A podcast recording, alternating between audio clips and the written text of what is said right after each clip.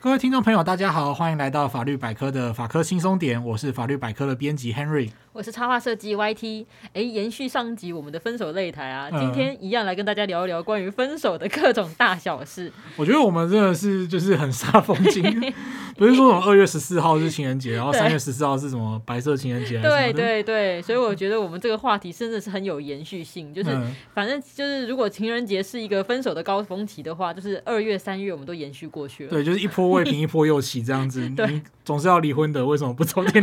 你你如果在情人节离婚，你为什么不早再找第一个这样？啊，没有，我觉得我们真的还蛮邪恶的。啊，没有，开玩笑的。好，那我们今天就是要来，呃，就是希望听众朋友不要气追，拜拜拜托，对，嗯，对，对，希望就是。呃，如果你们是情侣，然后一起戴着同一同一副耳机听这些节目的你们，就是都可以，呃，就是有情人终成眷属。拜托拜托，请不要气追，谢谢。就是祝福大家一定要好好的。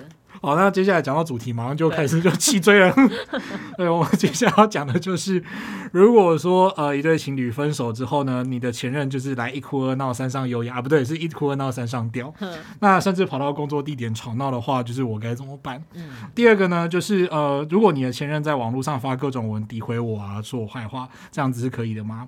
对，然后接下来还会聊一聊，就是各种前任恐怖前任的周边问题。这样，嗯，第一个刚刚你讲的真的是蛮伤脑筋的，因为我有认识朋友就有遇到类似的情况，就是可能刚开始谈分手的时候，对方可能还会先生气啊、吵架，嗯，到后来才发现说，可能我的朋友是认真，就是真的要谈分手了，对，就就改采这种恐怖攻势，就是说你要分手就死给你看之类的，嗯，对，就朋友压力就超级大，就。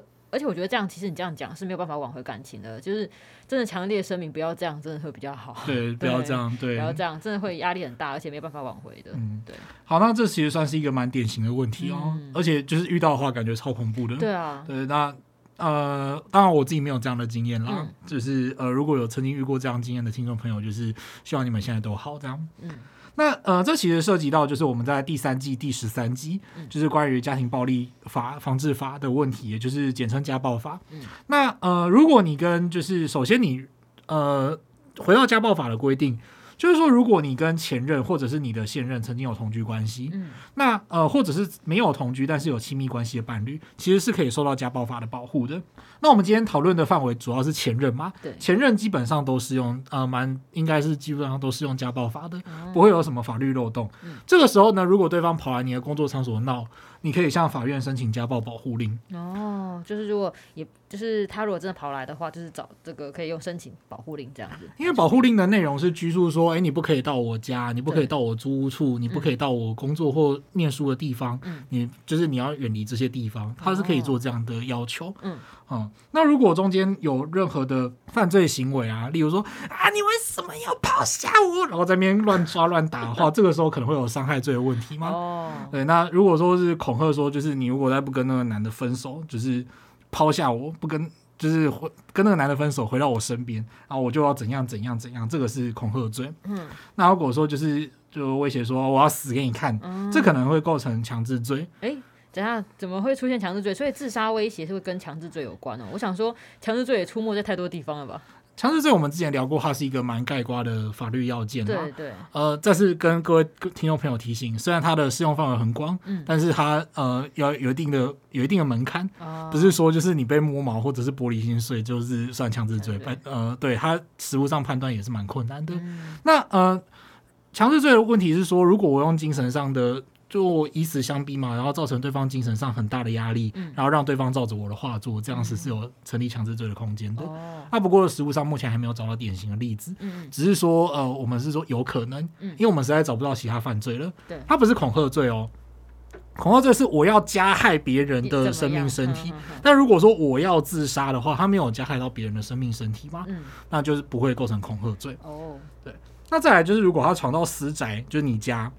嗯，你的租屋处，对，或者是说你的公司，你工作的地方，它其实涉及到侵入住居罪。嗯，所以这个时候，如果他跑去你公司工作的地方大吵大闹的话，叫你主管出来，然后说，哎、嗯欸，你这个是侵入住居罪哦，就是然后报警把他赶走，是是可以这样的。哦，对。那再来呢，就是如果有被偷拍或者是装设 GPS 跟踪，嗯，哦，比方说他就是分手了之后不甘心有不甘嘛，然后把 GPS 装在你的。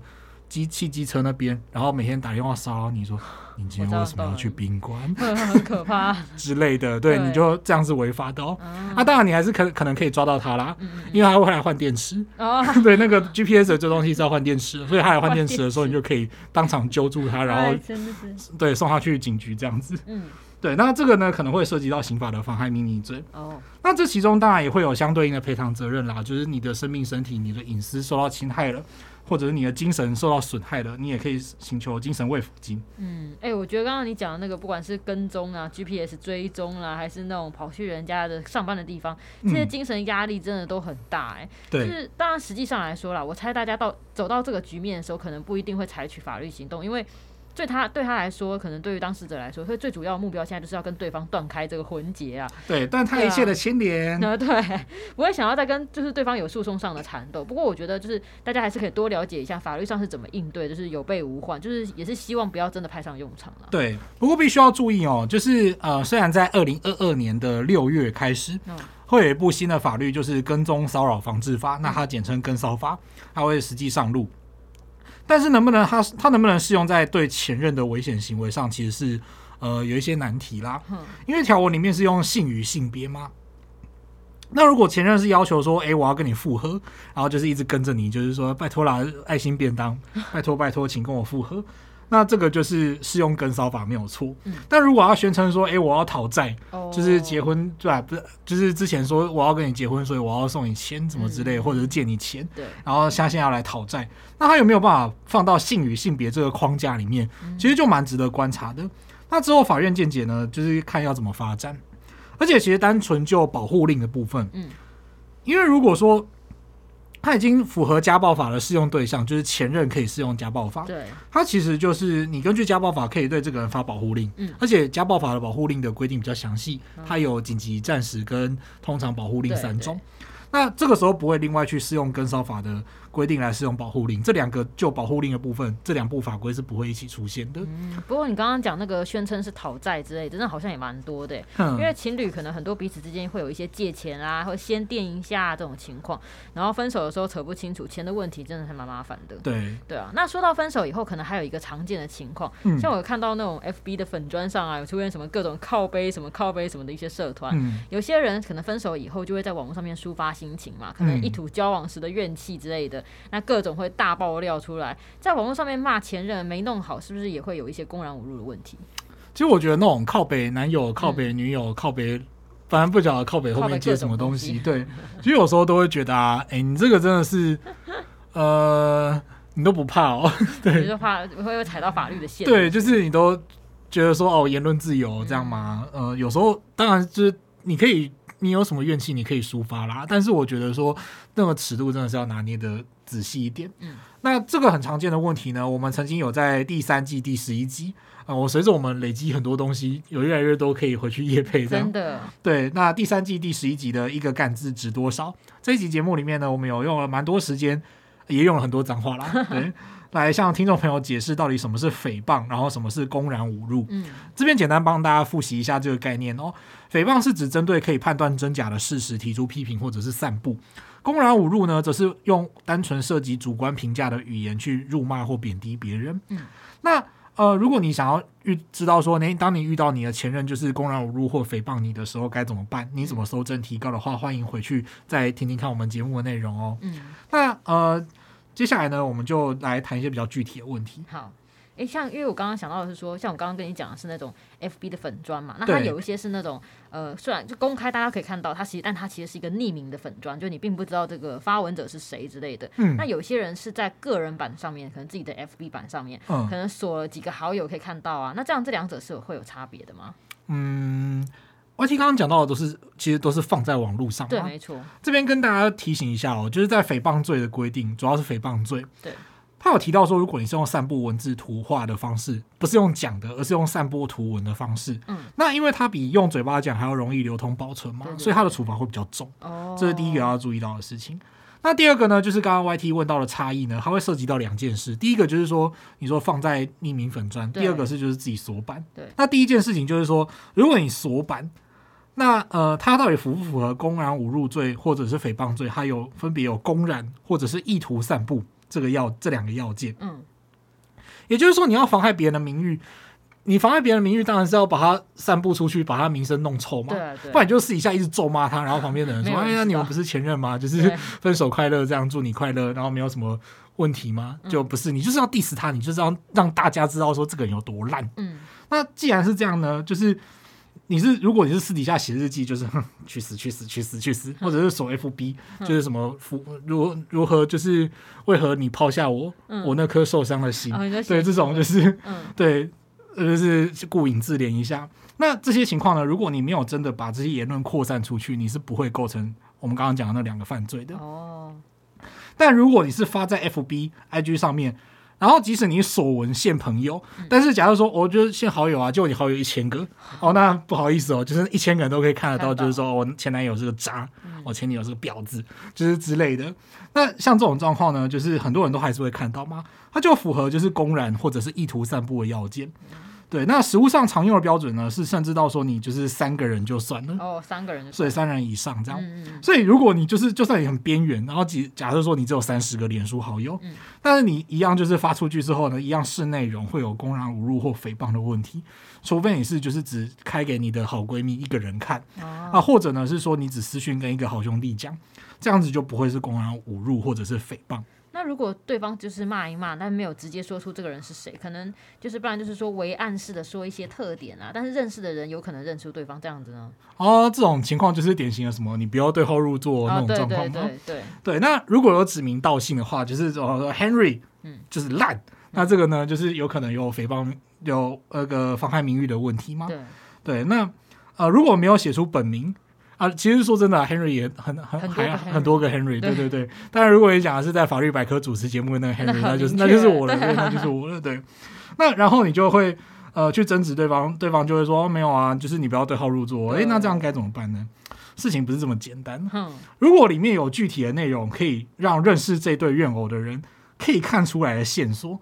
然后还是可以辨识出什么文章在骂谁，好，比方说最明显的例子就是之前那个王力宏的例子嘛，啊、跟那个他的前妻，对，应该算前妻嘛，就是李静蕾小姐，然后他就说不惜违反防疫规定也要去找他，嗯，就王力宏违反防疫规定去找的就是那群朋友，对，然后你就好像变成说，哎，好像可以知道他在讲谁，嗯，这个时候呢，哎，那可能就会有具体的去指称是某个人的问题。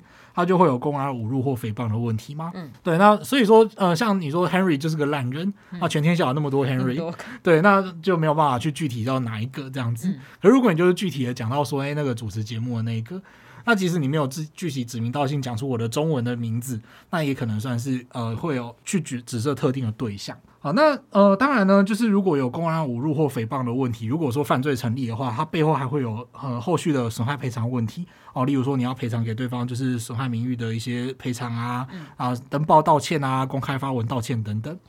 哦，所以有时候你会看到你，你就假设说你朋友的脸书上面突然出现一篇文，就是什么本人某某某哦，道歉文，道歉文，然后就是这种我不会删文之类的哦，那对你就知道说他是呃有争议过这样子。